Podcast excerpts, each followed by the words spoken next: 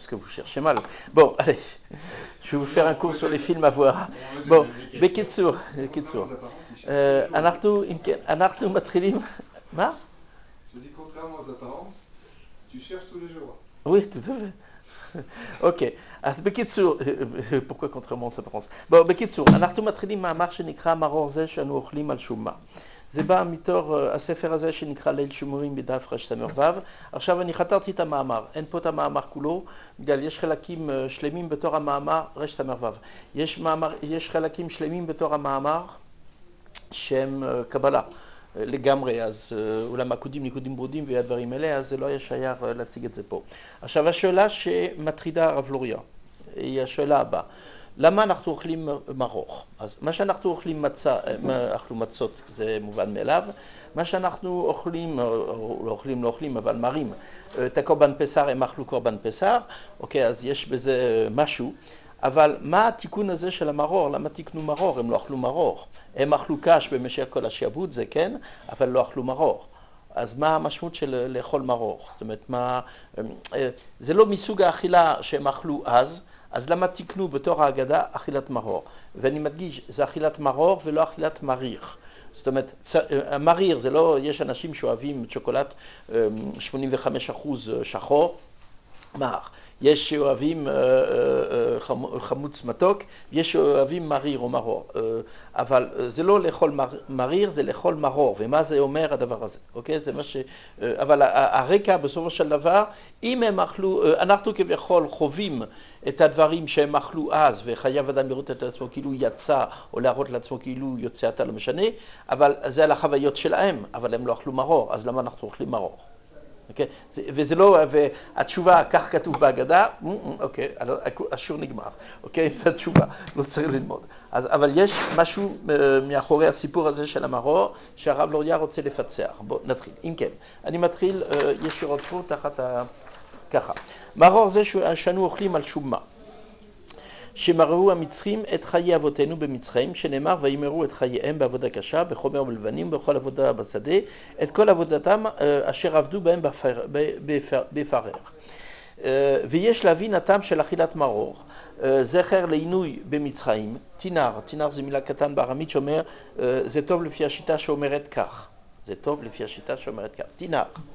מצה ופסח, שהנס היה על ידי אכילה, שהרי על ידי קיום מצוות הקרבת הפסח ואכילתו, נעשה הנס שפסח הקדוש ברוך הוא על בתי בני ישראל, וכן לא הספיק בצקם להחמיץ ואכלו עוגות מצות, ולכן עושים הזכר לנס באכילה. אז מה שאנחנו אוכלים קורבן פסח בזמן המקדש, אוקיי? אז זה הגיוני, זאת אומרת, אז הם שחטו את הפסח, לקחו את הדם, צלו את הפסח, והפסח הוא בעצם עיקר הנס, על שם זה פסח הקדוש ברוך הוא על בתי אבותינו, והקורבן פסח שימש לשני דברים, לדם, לשים דם על המשקוף כדי שהמלאך מוות ידלג, יפסח על בתי אבותינו, ודבר שני, הם אכלו את הקורבן פסח. אז הם אכלו קורבן פסח, אז אנחנו אוכלים קורבן פסח, אז בתור ההגדה פסח על שומה, יש בזה היגיון. מצות. יצאו בחיפזון ויצאו עם המצות, אוקיי? זאת אומרת, על זה שלא הספיק בצקם להחמיץ, ויצאו עם מצות, אוקיי. אבל מרור, לא אכלו באותו לילה מרור, אוקיי? מררו להם את החיים, אבל לא אכלו מרור, אז למה אנחנו אוכלים מרור? וחוץ מזה, שיהיה מצה או שיהיה פסח, זה על שם הגאולה, אוטוטוט הגאולה. אנחנו כבר רגל בחוץ, אוקיי? מכינים את היציאה, המצות הן כבר בחוץ. מתברר להם בדרך שזה מצות, הם יצאו עם בצק, אתם איתי. אז המצה והפסח זה כבר ליציאה ולגאולה, כשהמרור לכאורה שמרו את חייהם, למה צריך עוד פעם לדוש בבוט של מצרים ובעבודה קשה שהם חוו שם, אוקיי? זה לא אותה חבילה. טוב שרבן גמי אומר מרור, פסח על שומה, מצה על שומה ומרור על שומה. למה מצה זה לא אותה חבילה? בגלל ש... מצה על שומה לפי רמב"ם גמליאל, הדעה הזאת, אוקיי? לא הדעה של הלחמניה, הדעה של רמב"ם גמליאל מצה על שומה, עד שלא הספיק בצקם להחמיץ, בצאתם ממצרים, עד שנגלה הקדוש ברוך הוא, זאת אומרת, הם יוצאים ממצרים עם בצק, הם מבשלים את הבצק, והיא לא הספיקה להחמיץ, אז יוצא להם מהתנור, לא יודע איפה יהיה להם תנור, אבל לא משנה, יוצא להם מן התנור מצות. אם כן, המצות זה לאחר הגאולה, או טרם הגאולה, הם יצאו כבר, והפסח זה כדי לצאת. אז זה לקראת הגאולה, אבל המרור זה בכיוון הפוך. המרור בא לדבר בסופו של דבר על המרירות של העבודה, והמרור מדבר על השעבוד, כשהמצב הקורבן פסח מדברים בעצם על הגאולה. אז למה שמים אותה באותה חבילה? אוקיי? בפרט הזה של הלל, אוקיי?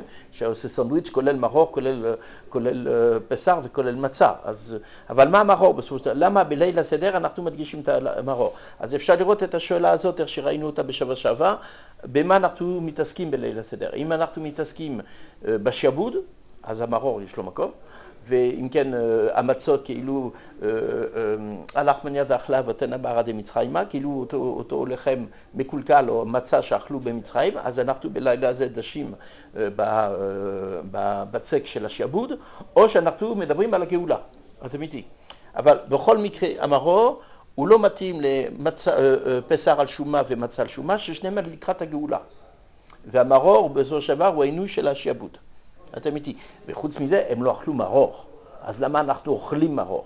יכולנו כביכול להזכיר את השעבוד על ידי איזה בכי, כזה, פתטי כזה, פתטי דתי, כמו שאנחנו עושים בתשעה באב. לא חייבים לאכול. הוא היה צריך לאכול מרור לפני חצות. בדיוק. זה היה הכי הגיוני, לאכול מרור ולהתמלות ממרור עד חצות. וממרור, מחצות קורבן פסח ומצה. בקיצור, השאלה הגדולה היא כפולה, למה אוכלים מרור שלא אוכלו מרור, ולמה אם פסח ומצה זה בכיוון או ברוח של הגאולה, והמרור הוא בכיוון אפור, רוח של השעבוד. זה ברור השאלה? בוא, אוקיי. אז עוד פעם מההתחלה. אוקיי. יש להבין טעם של אכילת מרור, זכר לעינוי במצרים, תינר.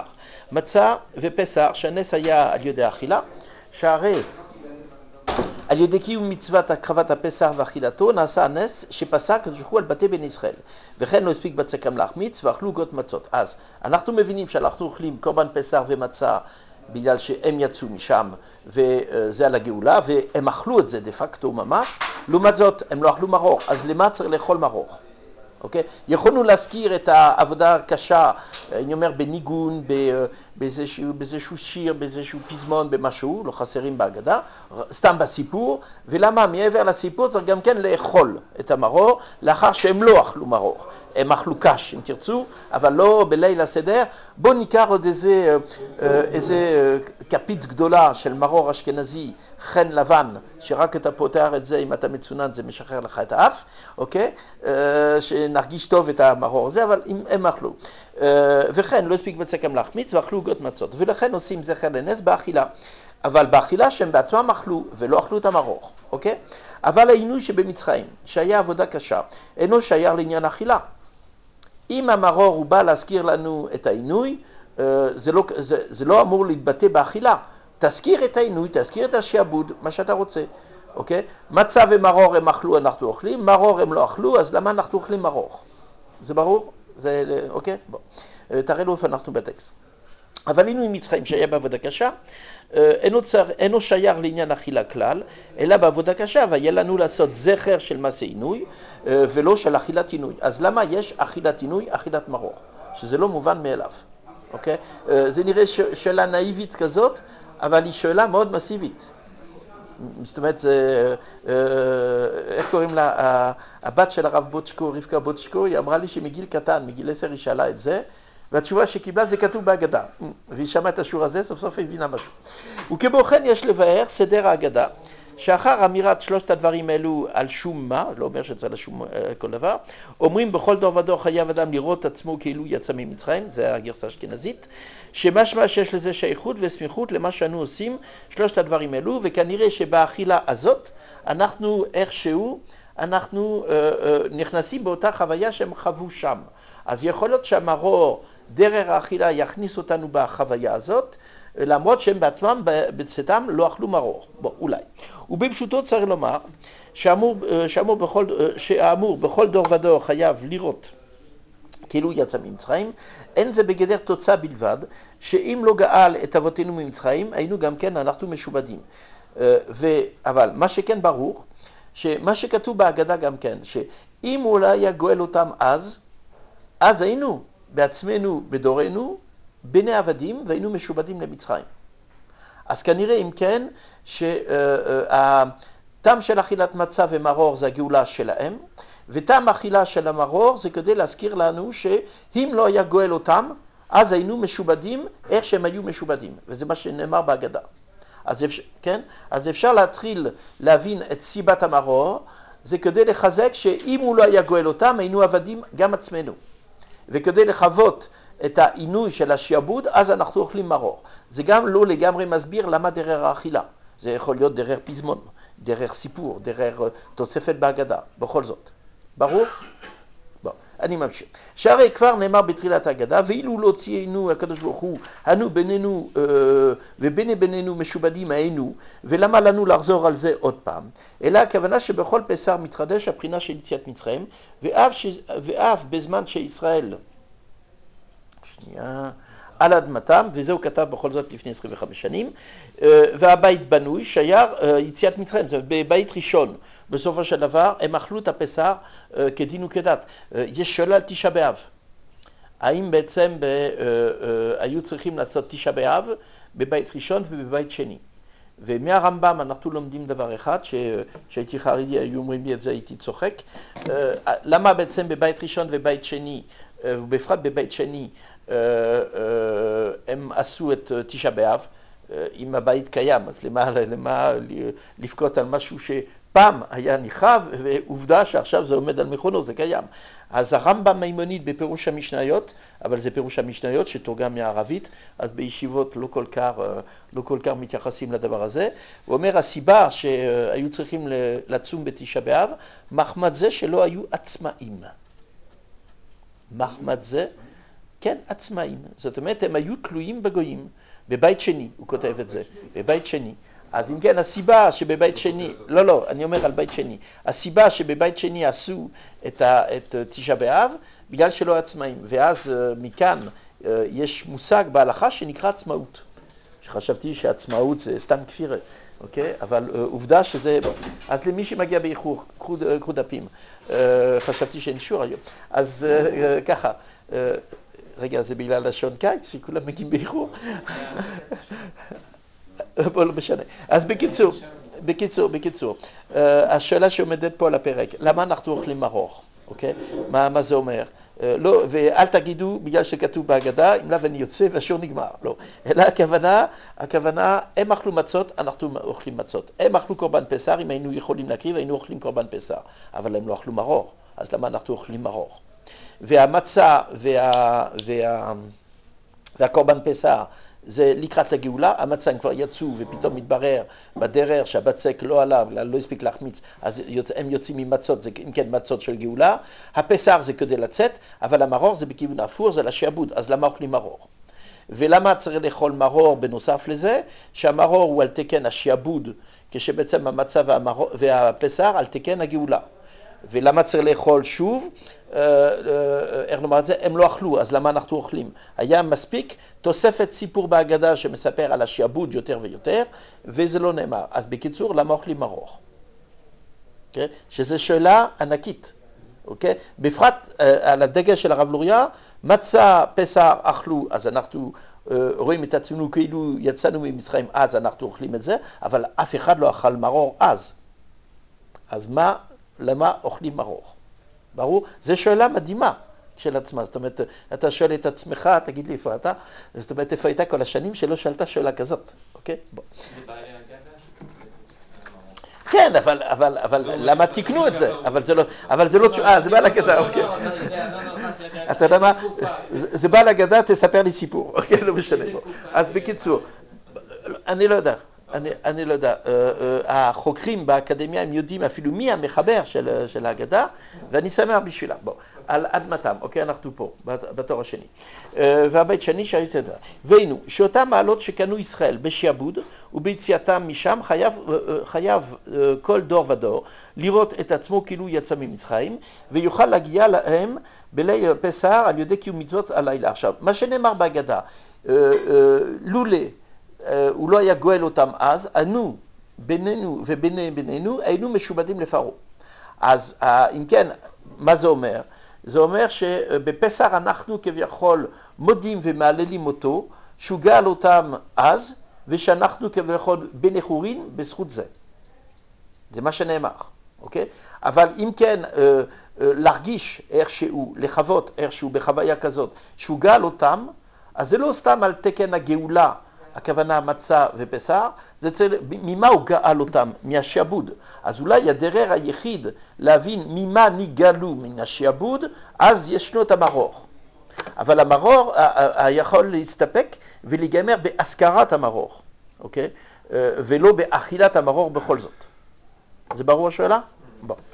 לא שאלת את תשבי אב. לא משנה, זה לא הנושא שלנו, לא, בוא, לא משנה. וכן הוא נוסר הברכה, אשר גאלנו וגאל את אבותינו, והקדים גאולתנו לגאולת מצרים. אז היה אמור להיות כתוב בהגדה, אשר גאל וגאלנו, וכתוב גאלנו וגאל. זאת אומרת, כאילו אנחנו בברכה הזאת אנחנו אומרים על זה שהוא גאל אותנו וגאל אותם, שהיה אמור להיות לפי הסדר, אשר גאל אותם וגאל אותנו. בזה שהם יצאו לגאולה, אנחנו מגואלים. ופה אנחנו מדברים על גאולתנו וגאולתם, על זה שהוא גאל אותנו עכשיו וגאל אותם אז. אז יכול להיות שהמרור זה כדי שנחוש ממה ניגלנו. וניגלנו ממה? מן השעבוד, ומה מבטא את השעבוד? המרור. אבל בכל זאת זה עוד לא מסביר למה אוכלים. אוקיי? בוא. חוץ מזה שבינינו, התחושה הזאת של השעבוד הקשה, אפשר להתחיל אותה במוצאי שבת. 4 על 4, על הברכיים, משפשפים, אוקיי? ומנקים את הבית. אז איך נאמר את זה? אנחנו... בגלל שזה לקח רק שבוע, אוקיי. בגלל זה זה לא מספיק, צריך לאכול מרור בנוסף לזה, כדי לחוות את השעבוד ואת העבודת פרע, אוקיי. וכן הוא נוסר הברכה, אשר גאלנו וגאל את אבותינו, והקדים גאולתנו לגאולת מצרים, לרמוש הכוונה על גאולה שקנינו בלילה זה, אנחנו, ולא רק על התוצאה מגאולת אבותינו. אז אם כן, הרב לוריה, זו המילה שהוא אמר לפני ולא היה מובן, הכוונה, לילה סדר זה לא על התוצאה שיצאו, ונגאלו, אז, עובדה שבברכת הגואל, בהגדה, אנחנו אומרים גאלנו וגאלתנו וגאל, זאת אומרת, אנחנו לא מדברים על מה שהיה אז, ואנחנו כביכול לוקחים את הפירות של החטיפה של אז, אלא אנחנו מדברים כביכול על גאולתנו שלנו, אנו עכשיו. ואולי בגלל זה צריך לאכול מרור, או צריך לפחות שהמרור תהיינו בהגדה, לאכול עוד לא לגמרי ברור. עד כאן זה ברור? בוא. ולכן זה, נאמר זה אחר כך אמירת שלושת הדברים האלה, אחרי גאלנו וגאל, בסדר של ההגדה, שאנו עושים על שום מה, ואם כן, לאחר שהוא גאלנו וגאל, ולא גאל וגאלנו, כן? על זה בהמשך של ההגדה, מיד יש, ולכן זה נאמר, אחר אמירת שלושת הדברים, שאנו עושים על שום מה, לומר, שהמעלה שקנו ישראל על ידי השעבוד יכולים לקנות בכל דור ודור, על ידי אכילת מרור בלילה הזה. וכן המעלה שקנו על ידי אכילת מצה, משום יציאה בחיפזון, יכולים לקבל על ידי קיום מצוות מצה, ומה שזכו באכילת פסח, זוכים לזה בקיום הקרבת הפסח, באכילתו, או בזמן הזה, על ידי נשלמה פרים שפתנו. אלא שיש לבאר, מה הם המעלות העליונות שזכו להם כלל ישראל על ידי עינוי ויציאה בחיפזון, ואכילת הפסח. זאת אומרת, בכל זאת, אפשר לומר, גאלנו וגאל אותם. אז אנחנו כביכול, אלמלא, לולא, וגאל אותם אנו, בנינו, בני בנינו משובדים. ואז אנחנו יוצאים ממצרים, מהמצרים שלנו בכל דור ודור, אוקיי? אז אפשר להבין את זה על אכילה בחיפזון של המצה, אפשר להבין את זה על הפסח, זה יציאה וגאולה, אבל מרור, למה? המרור הוא לא מדבר על הגאולה. אתם איתי? בוא. אז הוא מחזק כבר פעם שלישית, למה אוכלים מרור? זה לא מובן כל כך מאליו. אוקיי. תעשו את האבחון הזה בליל הסדר. תדחפו את האנשים לשאלה הזאת, שיתחילו להבין במה אנחנו עוסקים. וגם יש לבאר, מה שנאמר בתורה, ואכלתם אותה בחיפזון, מתניכם חגורים נעליכם ברגליכם, ומקליכם בידיכם, כאילו שמוכנים כל רגע לצאת, הרי מכת בכורות הייתה בחצות, ואיכה למאן דאמר, ויש שאומרים שהאכילת בשר עד חצות.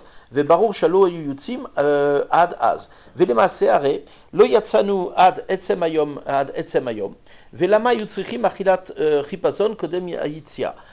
יש עוד שאלה שהוא שואל, אם באמת המצה זה על החיפזון, והקורבן פסח על החיפזון, קודם כל, החיפזון הוא מתחיל ברגע שהם יוצאים. הדין של המצה, שהוא צריך להיות, להפות אותו בחיפזון, לאכול אותו בחיפזון, זה לא מובן מאליו עד חצות. בגלל, לא ייתכן שהם לא יודעים מה עומד לקרות. הם לא יודעים שב-12:00, אפילו בשעון קיץ, שעון חורף, לא משנה, פתאום הוא יכה את הבכורות, והכת הבכורות ומיתת הבכורות בכל מצרים, זה יהיה הצלצול של הנה, כולם יוצאים. הם לא יודעים עד שזה קורה. אז זה לא שכביכול, כמה דקות נשאר לנו עד חצות? 5 דקות. בוא נדחוף מהר את המצה, נאכל את הקורבן מהר, נאכל את המצה מהר, וצריך לאכול את זה בחיפזון. הם לא ידעו שזה קורה בחצות, זה יכול לקרות ב-1, זה יכול לקרות ב-3, זה יכול לקרות ב-10. אוקיי? אז אם כן, אכילת החיפזון זה לאחר היציאה, שיהיה קורבן פסח או שיהיה מצה, אבל שוב, מה המרור בא לעשות בסיפור הזה? המרור זה לעינוי, מצה ופסח זה ליציאה ולגאולה, והם לא אכלו מרור אז. אז למה אנחנו כן אוכלים מרור? לראות את עצמנו כאילו יצאנו ממצרים. זאת השאלה. אוקיי? בוא, אני ממשיך. ונראה ביור הדברים. עכשיו, הרב לוריה ציטט את זה עשרות פעמים, את הבא, את ההתחלה. רק פה הסתכל על זה על זווית אחר. כדי להבין מה זה פסח, צריך קודם כל להעמיד את זה בקונטקסט, ברקע הכללי. קודם כל, שתי טעויות שאסור לעשות אותן. פסח זה לא הבריחה מסוביבור. כולם בחוץ, מהר, לפני שיהיה יותר מדי מאוחר. זה לא כדי להציל את עצמנו ממצרים, זה לא זה. ופסח זה לא כדי לקבל את התורה. אנחנו לא יוצאים ממצרים כדי לקבל את התורה, בגלל שלא נשארו מספיק זמן שם, היו צריכים השלמה רוחנית כדי להגיע ארצה, אבל למה בעצם השיעבוד תוקן, בברית בין הבטחים, 400 שנה של גלות, דור רביעי ישובו הנה, ואז יקבלו את ירושת הארץ. אז פסח, מה המטרה של פסח? המטרה של פסח זה ירושת הארץ. ולא לקבל מתן תורה. מה שכתוב שתעבדו את האלוקים על ההר הזה, זה בגלל שהם לא בשלים ולא השלימו את הזמן. אבל פסח במקום, היציאה ממצרים השיעבוד, זה כדי לקבל את הירושה. אז תוציאו מן הראש, יוצאים ממצרים בגלל מ"ט שערי טומאה, זה גישה אחת שניפרו אותה יותר מדי, זה כדור כזה, כמו ברבי ג'קוב, לא, כן, ברבי ג'קוב, בסוף זה מתנפץ אליו, אוקיי? זה כדור כזה, גומי כזה, אוקיי? זה לא זה, ולא יוצאים כדי לצאת בחיים, לברוח, אוקיי? מה שאני אומר, הבריחה מסוביבור. זה לא כדי לברוח מהמחנה ההשמדה הזאת של מצרים, אלא יוצאים ממצרים לאן? לא יוצאים כדי לצאת, יוצאים באיזה כיוון? לאן? לארץ ישראל. אז אם כן, כנראה שהשיעבוד של 400 שנה, שנראה אכזריות לשמה. למה אתה צריך להכניס אותם? למה אברהם אבינו, שהוא בעל חסד, שחוץ מאשר מעשה העקדה, שבמעשה העקדה הוא עושה מעשה אנטי אברהם, בניגוד לאישותו. ואז הקדוש ברוך הוא אומר לו, אתה, יודעתי כי ירא השם אתה. זאת אומרת, עכשיו שהסכמת לזה, אני יודע שאתה ירא השם. כל מה שעשית עד עכשיו, זה לא אומר שאתה קשור אליי. זאת מידתך הטבעית של חסד. ועשית חסד בגלל שאתה בעל חסד, אבל לא עשית חסד בשם השם. פה אני מבקש ממך לעשות מעשה אנטי חסד, אנטי מנוגד לכל מה ש... לאישות שלך ולכל מה שעשית אי פעם בחיים, ואתה מסכים. אז הוא אומר לו, ואתה יודעתי כי ירא השם אתה. עכשיו, אז למה, אם כן, אברהם מסכים בתנאי של ירושת הארץ? 400 שנה גלות, ואיבדו אותם בשעבוד, ועינו אותם, ויהיו בארץ לא להם. למה הוא מסכים לדבר אכזרי כזה, שהוא כל כך מתחסד לכולם, ולצאצאים שלו הוא מוכן לקבל מעשה אכזרי במחות כפולות כזה? אתם איתי? אז למה הוא קבר ב400 שנה גלות? זו השאלה שמסתתר פה, אבל אל תשכחו, נכנסו במצרים כדי לקבל את ירושת הארץ, אז תעמידו את פסח, את כל החג הזה, בקשר לירושת הארץ.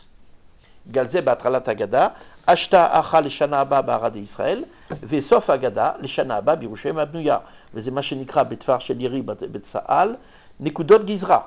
נקודות גזרה ערד ישראל, נקודות גזרה השנייה, לשנה הבאה בירושלים הבנויה. ירושלים הבנויה זה לא בית המקדש. בית המקדש נקרא בית המקדש, בתפילה נקרא בית הבחירה, נקרא ציון. ירושלים עירך, או לירושלים הבנויה זה העיר, בלי מקדש. זאת אומרת, מצבנו אנו עכשיו, שמאפשר לך להתעסק בנדל"ן. אתה תראה שזה לא טוב. אבל הכוונה שנאמר את זה, אז למה צריך 400 שנה גלות, ומה האכזריות הזאת מצד השם כביכול, ולמה אברהם הסכים לזה. אבל להעמיד את פסח ברקע הזה, בקונטקסט הזה, אם לא מפספסים את הכל. בוא תראו. ונראה בביאור הדברים, דהנה, לפי המוב בפרשת לך לך בברית בין הפתחים, גלות מצרים הייתה כדי שיזכו לכלל ישראל לירושת הארץ, ועל שואלה במה עדה כי ירשנה, נאמר ידוע תדע, כי גר יהיה זרעך בארץ לא להם, זו תחושה ראשונה, ועבדו שיעבוד, ועינו אותם 400 שנה. ואברהם מסכים לשלושת התנאים האלה, שהם יחוו על בשרם מה זה בארץ לא להם,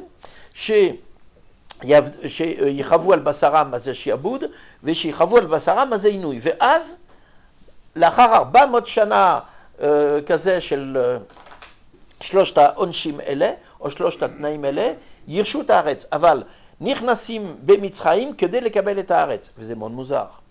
למה לא נשארים ארצה? אתם איתי. ופסח הוא נקלע באמצע התהליך הזה. פסח הוא לא היה אמור להיות גם כן. הוא נקלע, זאת אומרת, היה צריך להיות בסוף 400 שנה, זהו, שופר של גאולה, כמו ביובל, כולם יוצאים מהמקום הזה שנקרא מצרים, וכולם קדימה בכיוון של ארץ ישראל, לא היה אמור להיות פסח. ובתוכנית הזאת של 400 שנה, בגלל אולי ממתת שערי תומה או מסיבה אחרת, לא יודע מה, היינו יותר מדי, יש שעבוד יותר מדי, אז ותעל שבתם אל אלוקים, פסח פתאום תופס את מקומו וכו', ואז הם יוצאים לפני הזמן. אבל הרקע של פסח, מתי נקלע החג הזה, מתי התחדש החג הזה, וזה חידוש, זה במסגרת של ירושת הארץ בדרר, שהיה אמור להיות 400 שנה של שעבוד. ברור? בוא נמשיך. וכן משמע, זה פה פלוס מינוס, תראו לו פזן אלודה. וכן משמע. שלא זכו לקבל התורה, אלא על ידי גלות מצרים. כמו שאמר הקדוש ברוך הוא למשה רבנו עליו השלום, שטען שזה עדיין לפני הזמן, זאת אומרת, הוא לא רצה להוציא אותם לפני הזמן, הם לא בשלים, אז הוא אומר, אתה יודע מה, תשלח אותם 3 ימים, הוא ביקש אפטר, מה שנקרא בצבא, 3 ימים, תלת, 3 ימים, תעבדו את האלוקים הזה, אמנם הם לא בשלים, וזה לא הזמן שלהם להגיע ארצה, אז הם התבשלו דרך קבלת תורה ומצוות. ואם כן, קבלת תורה ומצוות זה רק התבשלות כדי להגיע ארצה. אוקיי? ולא מעבר לזה. זה הדעה של הרב לוריה.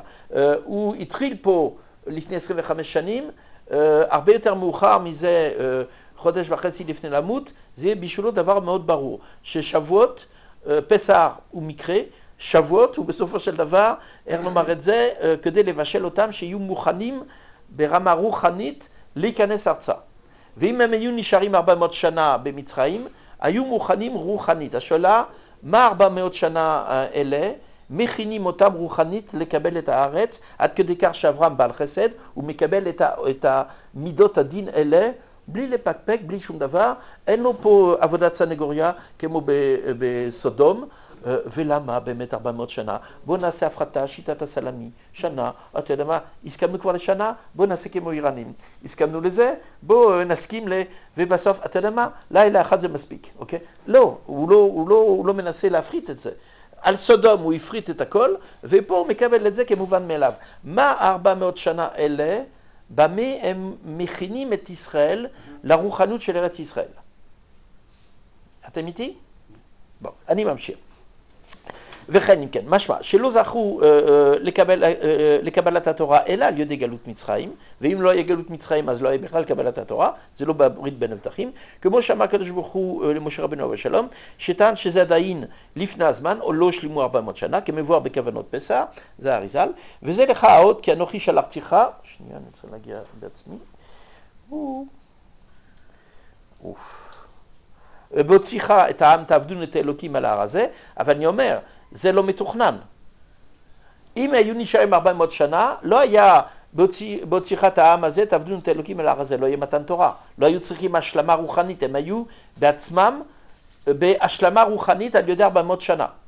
אז, ואם כן מתן תורה, בגלל שלא נשארו ולא התבשלו ולא התעלו לרמה רוחנית שהיו צריכים להשיג ב-400 שנה, יצאו 210 שנים או 190 שנה, לא זוכר, תמיד טועה, אז הם צריכים מתן תורה כדי להשלים. ומתן תורה והמצוות זה רק השלמה להעלות אותם ברוחנות, לקבל את ירושת הארץ. זה בשלו אנחנו שישבנו בגלות 1900 שנה, לאיזה רמה הגענו? בוא נראה. והכוונה, שזה היה האות כי השלימו, ולמה לך אות? הנה לך אות. זה אות של מה? זה סימן של מה הדבר הזה? מה האות הזאת? והכוונה, שזה יהיה האות כי השלימו שיעבודם, כיוון שיקבלו התורה, שאין זה יכול להיות אלא אחר השלמת גלות מצרים. זאת אומרת, אם כן מתן תורה הוא בא להחליף את חוסר זמן הגלות, שלא השלימו. זאת דעתו. ויש דבר הטעם, שהרי. שהיו צריכים לגלות מצרים כדי להגיע לירושת הארץ. מה, למה? למה? למה 400 שנה ולמה אברהם לא מתפקפק בזה? על פי מה שנאמר, הנביאים ירשו ארץ. מה זה אומר? אל תיקר את זה לא טוב, אוקיי? זה לא אישי. הכוונה היא כזאת. הארץ הזאת, רק אנשים עם ענווה יכולים לרשת אותה. מה הדבר הזה אומר? מה ענווה ביחס לארץ? הארץ זה לא פיסת נדל"ן. אתה קנוי לארץ הזאת, הארץ היא לא קנויה לך. זה לא שלך, שאתה מתעסק איתה מה שאתה רוצה, יש שמתעסקים איתה ברמה של שטחים כבושים, יש שמתעסקים איתה ברמה של נדל"ן, ועושים פה עסקות על הארץ. לא, ואגב, אם מישהו כבר, שאלו אותי פעם, שאלה מאוד, מישהו שמתעסק בנדל"ן, וארנאמר בשנת השמיטה או בשנת היובל, לא לצמיתות תימחר. האם מישהו שמתעסק בנדל"ן, אין לו עניין בשנת השמיטה לא להתעסק בזה? אוקיי? זו שאלה באמת, אף פוסק לא אמר שכן, אבל השאלה עומדת מאחורי הפרק. אבל מה הארץ הזאת דורשת? הארץ דורשת מן האדם להיות ענב. ומה זאת אומרת להיות ענב כלפי המקום? לדעת שאתה קנוי למקום, והמקום הוא לא שלך. ואם כן, עם ישראל היו צריכים 400 שנה של גלות כדי לחוות ולקנות לעצמם 3 בחינות של ענווה. ואותם ענווה של מה זה ארץ לא להם, ענווה של שיעבוד, ענווה של עינוי. של עינוי, ועינו אותם, ושיעבדו אותם ועינו אותם. ורק לאחר שהיו כביכול, חוו את זה על בשרם והבינו וספגו שהם צריכים להיות ענבים מול הארץ הזאת, אז הם מגיעים מוכנים ובשלים לרוחנות של ארץ ישראל. זאת הסיבה שאברהם אבינו, הוא לא עשה עבודת סנגוריה על התנאים, אלה מזה 400 שנה גלות, שיעבוד, עינוי, ארץ לא להם, ומה עוד? תשפור עליהם גם כן מים רותחים גם כן, ותשלח אותם בכבשי אש, והוא לא מגיב. אין לו, עד כמה שמול סודום, הוא מנהל פה עבודה סנגוריה והוא יהיה פתאום העורר דין הראשון של עם ישראל, ופה בכלל הוא לא, זה לא, כן, בסדר. מה הבין אברהם אבינו שמידת הענווה הייתה אצלו? מה הבין אברהם אבינו שמידת החסד הייתה אצלו? ולמה הוא לא הגיב? ולמה, מה זה עושה 400 שנה? עכשיו, אף פעם הרב לוריה, הוא לא נכנס, כאילו, הוא קנה את זה כקנוי, זאת אומרת, קומפלט, קומפקט. זאת אומרת, כן, ירושת הארץ 400 שנה, ארץ לא להם, 400, ושיבדו אותם, וינו אותם, זה התנאים. והוא לא שאל למה התנאים אלה, מה התנאים אלה עושים להם. ותבינו, הם לא השלימו את התנאים, זאת אומרת, הם לא יצאו ענבים מול הארץ הזאת. הם לא יצאו. ביד רמה. מה? ביד רמה, כן. אני לא מדבר על ביזת מצרים, שהאפיזודה הזאת נתקע לי תקוע פה בגרון. ביזת מצרים זה אומר, לאחר שהים חיסתה את המצרים, הם הלכו לחפש בגופות שהתנפחו עם המים, את הטבעות. אולי בוא נחתור את האצבע, זה יותר קל מהצד הזה, אוקיי? לא, לא, זה תקוע לי פה בגרון, הסיפור הזה של ביזת מצרים. מישהו מכם היה מתקרב לגופות האלה, היה מתחיל להוציא תכשיטים ודברים, לא יודע, זה תקוע לי פה בגרון מהילדות. יש טען עכשיו בדבר הזה, על כל מה שקורה עכשיו, מבחינת כאילו אנחנו... אחר כך. לא, לפי המלועז, זה תכשיטים, זה טבעות, זה כל מיני עגילים וכל מיני דברים כאלה. בוא, אוקיי, שורה ערבית. ויש לבר אדם שהיו צריכים לגלות מצרים כדי להגיע לירושת ארץ ישראל, הארץ, על פי מה שנאמר, ענבים ירשו ארץ, שאי אפשר להגיע לירושת ארץ ישראל, הלו, אי אפשר להגיע לירושת ארץ ישראל רק על ידי מידת השפלות וההכנעה, וכן כתוב בניצוץ אורות, זה פירוש על הזוהר, בפרשת שלח, שלכן נקרא ארץ כנען, שאי אפשר לזכות לה אלא על ידי הכנעה ושפלות. ומי שבא בהתנסות, שהוא קונה, רשום בטאבו, את הקרקע, וזה הבית שלו, ואף אחד לא יפנה אותו משם, אוקיי? אז הוא ילמד לקר מה זה בעלות על ארץ ישראל. ארץ ישראל קונה אותך, אבל אתה לא קונה אותה. אז ארץ ישראל נקראת ארץ כנען, שמחייבת בשלב ראשון, הכנעה. ו-400 שנה של להיות בארץ לא להם. בגלל, נאמר את זה, אתה לא יכול להבין מה זאת הארץ הזאת, ולהיות ענב בארץ הזאת, ולהודות לו כל יום, שאתה פה בארץ ישראל ולא בארץ העמים תחת שלטונם, אם לא הייתה קודם כל בארץ העמים תחת שלטונם. מה שאתה רואה מכאן, אתה לא רואה משם, מה שאתה רואה משם, אתה לא רואה מכאן. אז אני רוצה להמשיך, אי אפשר. לא, לא עכשיו. לגבי ערבים? יש לנו עוד דף שלם, אתה רוצה לשאול... לא, זה לא מתבקש. לא כרגע, זה יתבקש ב9:15, אבל לא עכשיו. אם כן, כל דבר בזמנו. אז כן, שאי אפשר להגיע לירושת ארץ ישראל אלא על ידי מידת השפלות וההכנעה, וכן כתב בניצוץ אורות פרשת שלח, שלכן נקרא ארץ כנען, שאי אפשר לזכות לה, אלא על ידי הכנעה ושפלות. ובספרים הקדושים רמזו על הפסוק, טוב הארץ מאוד מאוד, וזה לא פסוק תוניסאי, מאוד מאוד, מאוד, הכוונה, למי שמקיים מאוד מאוד, עבה, שפל ורוח. מה זה מאוד מאוד? אחד כנגד שפל ואחד נגד רוח. הכוונה, תבין שזה זכות ותודה לו שזה זכות להיות בארץ הזאת, ומי שקם כל בוקר ומבין שזה זכות בארץ הזאת, אז הוא ענב מול הארץ הזאת. וכלל ישראל, אם כי היו שקועים בתומת מצרים, אבל על ידי הגירות, עינוי ועבדום זכו למדרגה זו של ענבים ולכן ירשו ארץ. אז הרב לוריה מתחיל להסביר הסיבה של הגזרה של שיעבוד, הסיבה של גזרת הארץ לא להם, והסיבה של גזרת העינוי זה כדי שיפסיקו להתנסה, בפרט כצאצאים של יוסף המשביר. מה, אתה לא מכיר אותנו? אתה לא מכיר אותי, אוקיי? זאת אומרת, יש לי כרטיס 365 ימים בשנה, הנחה 100%. אני מבין המשביר, אוקיי? הכוונה מבין יוסף. אז ההתנסות הזאת, אז משפילים אותה מ-VIP בארץ גושן לעבדים פרוטים ביותר, כדי שיבינו מיהם, ומתור מידת הענבה יעריכו בערכה מה זאת, בארץ ישראל וכבר לא להיות בארץ לא להם, מה זאת להיות בני חורין, עם חופשי בארצנו ולא להיות בשיעבוד, ומה זה לחיות פה על הכיפק ולא בעינוי. ואברהם, הוא חווה את זה על בשרו, בגלל אברהם הוא בא מיורקזדים, צאצאים שנלדו בארץ ישראל בתקופת יעקב, הם לא הבינו את זה. אז אם כן, ארץ כנען מחייבת אותנו, ובגלל זה אברהם לא מגיב. בתנאים החמורים אלה ביותר. הוא ממשיך. ולפי יסוד זה, יש לבר שלושת הבחינות שהיו בגזירת גלות זו, גירות, עבדות ועניון. שרק על ידי זה זכו להגיע למידת ההכנעה הגמורה שהיו צריכים לירושת הארץ ולקבלת התורה.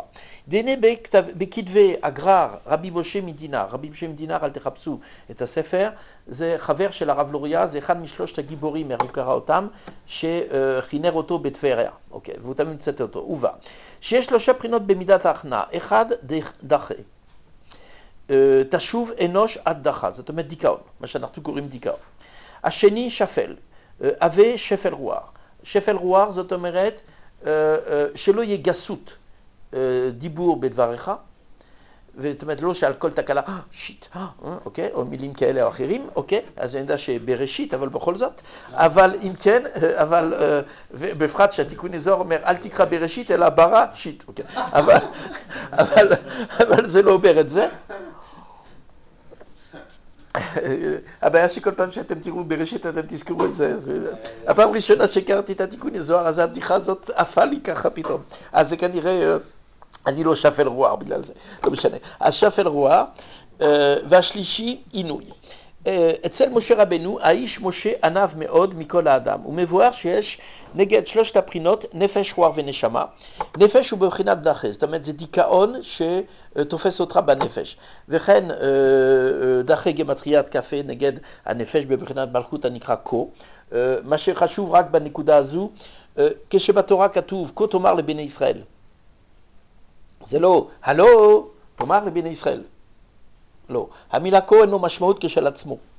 המילה כה בא לומר, אני בא עכשיו ללחוץ עליהם בבריד, שתופס אותם בחיים המצומצמים שנקרא נפש. והדברים שאני בא לומר להם, זה יתפוס אותם ברמה הזאת. אז כה תאמר לבני ישראל, אני מדבר איתכם על החיים, על רמת החיים הכי טריוויאליים, כי האדם הוא הנפש. אם כן, והדיכאון יתפוס את האדם ברמה הזאת. עכשיו, רוח בחינת שפל, ושפל, כמו שנאמר, שפל רוח, כמו כן ראשי תיבות שפל הוא שין פאה, פה לשון, ועל הפסוק ויפר באפיו רוח חיים וידם לנפש חיים, מתרגמנן רוח ממלא, ונשמה בחינת עינוי. זאת אומרת, יש לנו אם כן שלוש דברים. יש לנו את הבחינת נפש, את הבחינת רוח, את הבחינת נשמה. וכל אחד מהם זה הכנעה אחרת. הדיכאון תופס את האדם בנפש, היינו חושבים ברוח, זה בנפש. תבינו היטב מה הדבר הזה. פתאום האדם חש נקודה פה בלב. זה תופס אותו בגוף. הדיכאון, מה זה? זה יותר מזה, זה יותר מזה. זה לא מתחיל במנטל. זה מתחיל כן, כן, בדיוק, זה פסיכוסומטיה לחלוטין, זה מתחיל בנפש. עכשיו, השפל תופס את האדם ברוח, והשלישי, מה זה היה כבר? נשמה. בואו, יש לה שלושת אלה, בקיצור, תגלגלו אותם ותמצאו אותם בחזרה. ולכן אנו אומרים, על כולם פסח, זה שאנו אוכלים על שום מה. וכן מצה ומרור, זה שאין הכוונה לעשות הזכר על ידי האכילה. זאת אומרת, זה לא שעל ידי שאנחנו פסח על שום מה, מצה על שום מה, מרור על שום מה, שאנחנו באים ככל כיום הזיכרון של... פסח הוא לא היום הזיכרון של יציאת מצרים. ממש לא. אלא מה? כמו שהיה אז, זה לא זכר כמו שהיה אז, וכמו שבאר שערי המרור לא היה על ידי אכילה, בגלל אם זה היה זה, אז לא היה שום סיבה שנאכל מרור. הם אכלו פסח, אנחנו אוכלים פסח, נאמר שהיינו יכולים. הם אכלו מצה, אנחנו אוכלים מצה, אבל מרור זה בא לומר שהיום הזה הוא לא יום הזיכרון של צאתם מאז. אם הם לא אכלו מרור. אתם איתי. כן או לא? לא, לא, לא. אם היום הזה היה יום הזיכרון של צאתם ממצרים, מה הם אכלו שם? פסח ומצה. מהמרור אתה לומד שלא אכלו מרור, שזה לא היום הזיכרון של אז, אם כן זה למשהו אחר. אלא שעל ידי, ומה אנחנו אומרים עוד פעם שנייה? חייב אדם לראות את עצמו כאילו יצא ממצרים. אבל שוב, לאן, למה ולמי יוצאים ממצרים? לא כדי לברוח ממצרים ולהינצל ממוות לחיים, לא כדי לקבל את התורה, זה לא יהיה מתוכנן בכלל, אלא לירושת הארץ.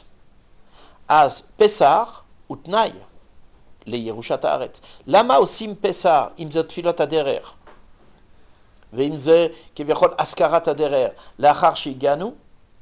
בגלל שכל שנה אתה מקבל כאתגר את ירושת הארץ מחדש על ידי המצוות של ליל הסדר, שאתה מפנים את ההפנמה ואתה מעריר, יצאנו משם כדי להיות כאן. אז כמובן, כל הפרסומות האלה בפתיתי דו בעמודיה, פסח במרוקו, פסח בקרט, לקרטינים, פסח לכל מיני מקומות, זה פשוט, זה אפור על אפור. אתה יודע מה, לר גם כן במצרים לעשות פסח, הכי טוב אולי גם כן, ככה אתה תחוש, מה זה, אוקיי? ואתה תהיה בביטחון מלא שם, זה בטוח, אוקיי? זאת אומרת, אני חולם בקץ. שתהיה אסור בבית האסורים, ממש. כן, זה ברור, אוקיי. אלא אם כן, אני עוד פעם, ולכן אנו אומרים, על כולם פסח זה על זה שאנו אוכלים על שומה, וכן מצה, ומרור זה שאין הכוונה לעשות הזכר על ידי אכילה, הם לא אכלו, אוקיי? וכמו שהיה אז, וכמו שבאר שערי המרור לא היה על ידי אכילה אז, אלא שעל ידי אכילה בלילה זה. במצוות אלו אנו זוכים למעלות ההכנעה שהיו לבותינו על ידי אכילת מרור בהרגשת המרירות. כמו שאמרו, בלה המרור לא יצא, זאת אומרת, מי שבא למצה הוא לא יצא, אבל לא מאותו טעם. זה לא נקרא לאכול. אבל מי שבלה מרור, בלופ, הוא לוקח כדור, בלופ, הוא בולע אותה, בלופ, והוא לא מרגיש את המרירות של המרור, לא יצא ידי חובה. אתה צריך להרגיש את המרירות של המרור. מן המרור שלא אכלו, אז זה לא היה אמור להיות. לראות את עצמו כאילו יצאת ממצרים, הם אכלו בפסח ומצה ולא מרור, אם כן זה לא הזכרה. מן המרור אתה מבין שזה לא הזכרה של אז. ומן המרור אתה מבין שמה שהם חוו, אתה חווה, אתה. ולמה אתה חווה את המרירות הזאת, ואת המרור הזה, ואת הפסח ואת המצה? כדי לקבל את הארץ. אם כן, מן האכילת מרור, האכילת מרור בא לומר שזה כדי להמחיש בתוכנו את חוש ההבדלה של מה זה להיות פה ולא שם, מה זה להיות בארץ שלנו ולא ארץ שלהם, מה זה להיות חופשי בארצנו ולא משובדים לרצונות של הגויים. תראו מה הולך בתימן עם היהודים היום. והמרור בא להדגיש את זה. אל תערבבו בשקית אחד, בתיק אחד, פסח, מצה ומרור. מן המרור אתה מבין מה זה פסח ומצה גם כן. אם כן, וזו הסיבה של 400 שנה, צריך להכניס את כל החג הזה ברקע האוריגינלי שלו, הרקע המקורי שלו, 400 שנה גלות לירושת הארץ. ויוצאים ממצרים, לא לברוח ממצרים, ממוות לחיים, לא להשתחרר ממצרים, מעבדים היינו לפרעה עבדי השם, לא כדי לקבל מתן תורה בגלל שהם לא בשלים, להיות רוחנים ומספיק ענבים מול ארץ ישראל, אלא נכנסים במצרים ויוצאים ממצרים לשנה הבאה, או שזה כבר שנים, בירושלים הבנויה. ומה מלמד את זה? המרור, שלא אכלו אותו אז. ואם כן, מן המרור אתה מבין שהחוויה הזאת היא בת כל דור, וכל דור עובר את המבחן הזה. זה לאכול מרור בחוץ לארץ, זה דיכאון מוחלט. בכלל, לעשות פסח בחוץ לארץ, זה פשוט בכלל. בוא, ועל ידי אכילת מרור, בהגשת המרירות, כמו שאמרו, בלה מרור לא יצא, ויכולים על ידי להכניע את הנפש, ועל ידי אכילת המצה את הרוח, ועל ידי אכילת פסח, שנייה, צריך לעלות. לא, אבל הבעיה שהאיפד שלי הוא איתי. את הנשמה. וזה שאומרים אחר זה, בכל דור ודור חייב אדם לראות עצמו כאילו יצא ממצרים. אז תבינו, הסדר של ההגדה, הוא גאלנו וגאל אותם, היה אומר הוא גאל אותנו וגאלנו וזה להפך. אחר כך מצא, פסח מצא מרור על שומה, ואחר כך אומרים, חייב אדם לראות את עצמו כאילו יצא ממצרים. אז אתה מבין את הסדר של ההגדה. למה כל הסיפור הזה?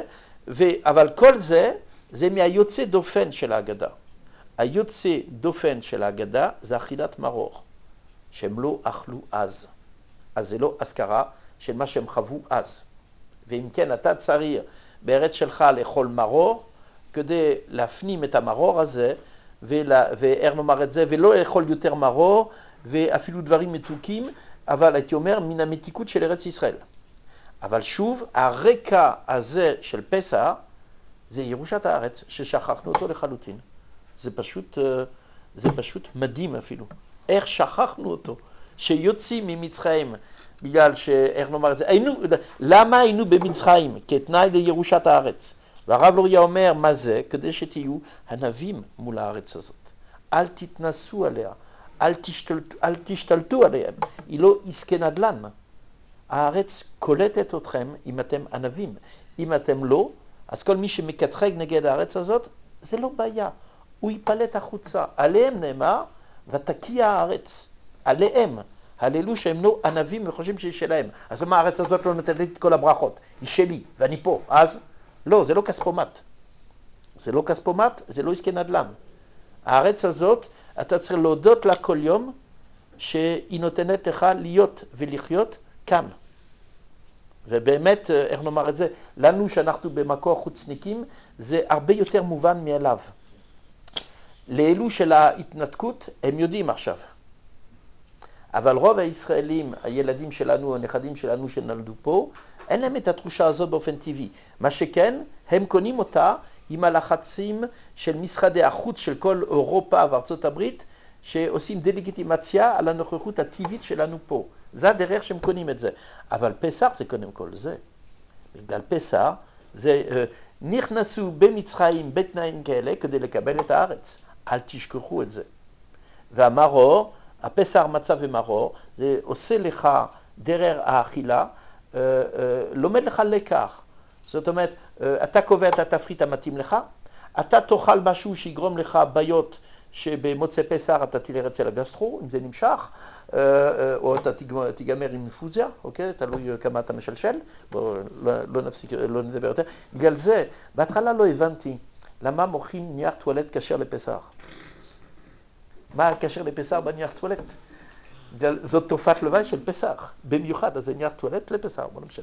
בקיצור,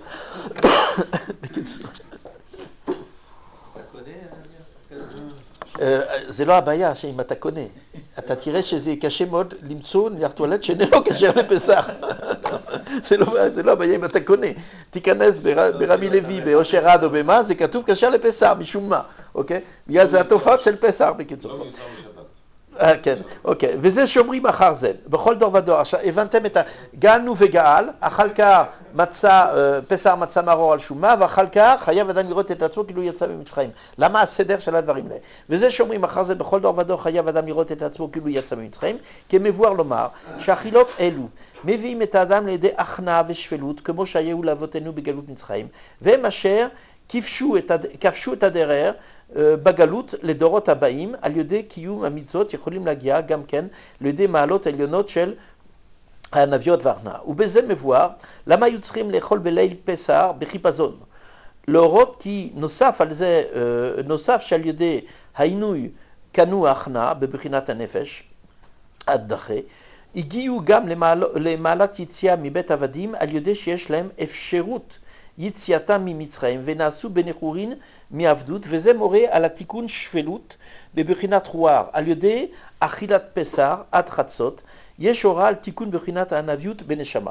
ובדברנו יש לבאר, וזה אולי השאלה שלך, בדברנו יש לבאר מאמר חז"ל במדרש. כשמשה סירב ללכת להוציא את ישראל ממצרים, בסוף פרשת שמות, הוא עוד לא, בהתחלה אני מגמגם, אני אראה לשפתיים כבד פה, מי יקשיב לי?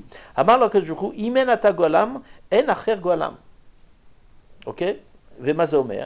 משמע שיציאת מצרים לא הייתה יכולה להיות רק על ידי משה רבנו ושלום, והטעם יש לומר שהרי נתבהר כי הוצריכו שלושה בחינות, גירות, עבדות ועינוי, כדי להשלים שלושת הבחינות ההכנעה. והנה מצינו כי במצרים היו 210 שנים, אז אני, אוקיי, 210 שנים, בברית בין אחים נגזר 400 שנה. וכתבו המפרשים שקושי השעבוד השלים חיסכון השנים, וכן מה שעבדו יום ולילה, זה גם כן השלים, ויש לומר שזה רק מה שנוגע לעינוי, עינוי העבדות, ועינוי. אבל מה שנוגע לעניין גירות, לא שייך השלמה בזה בקושי השעבוד, אמנם נתבהר כי הגירות היה כדי להגיע לבחינת הכנעה של ענווה. זאת אומרת, להיות פה, זה קודם כל, זה בשתי בחינות, להיות פה ואני לא שם. היו צריכים באמת בברכות השחר של ארץ ישראל, אבל לא מצאתי את זה אצל הרב לוריה. יכול להיות שזה כתוב ב-30 מגה של השולחן ארוך, עוד לא קראתי את הכל. מה שאנחנו אומרים שלא עשני עבד, שלא עשני לגוי, היו צריכים לתקן היום בארץ ישראל ברכה שזיקה אותי להיות פה, או שאני לא גר שם.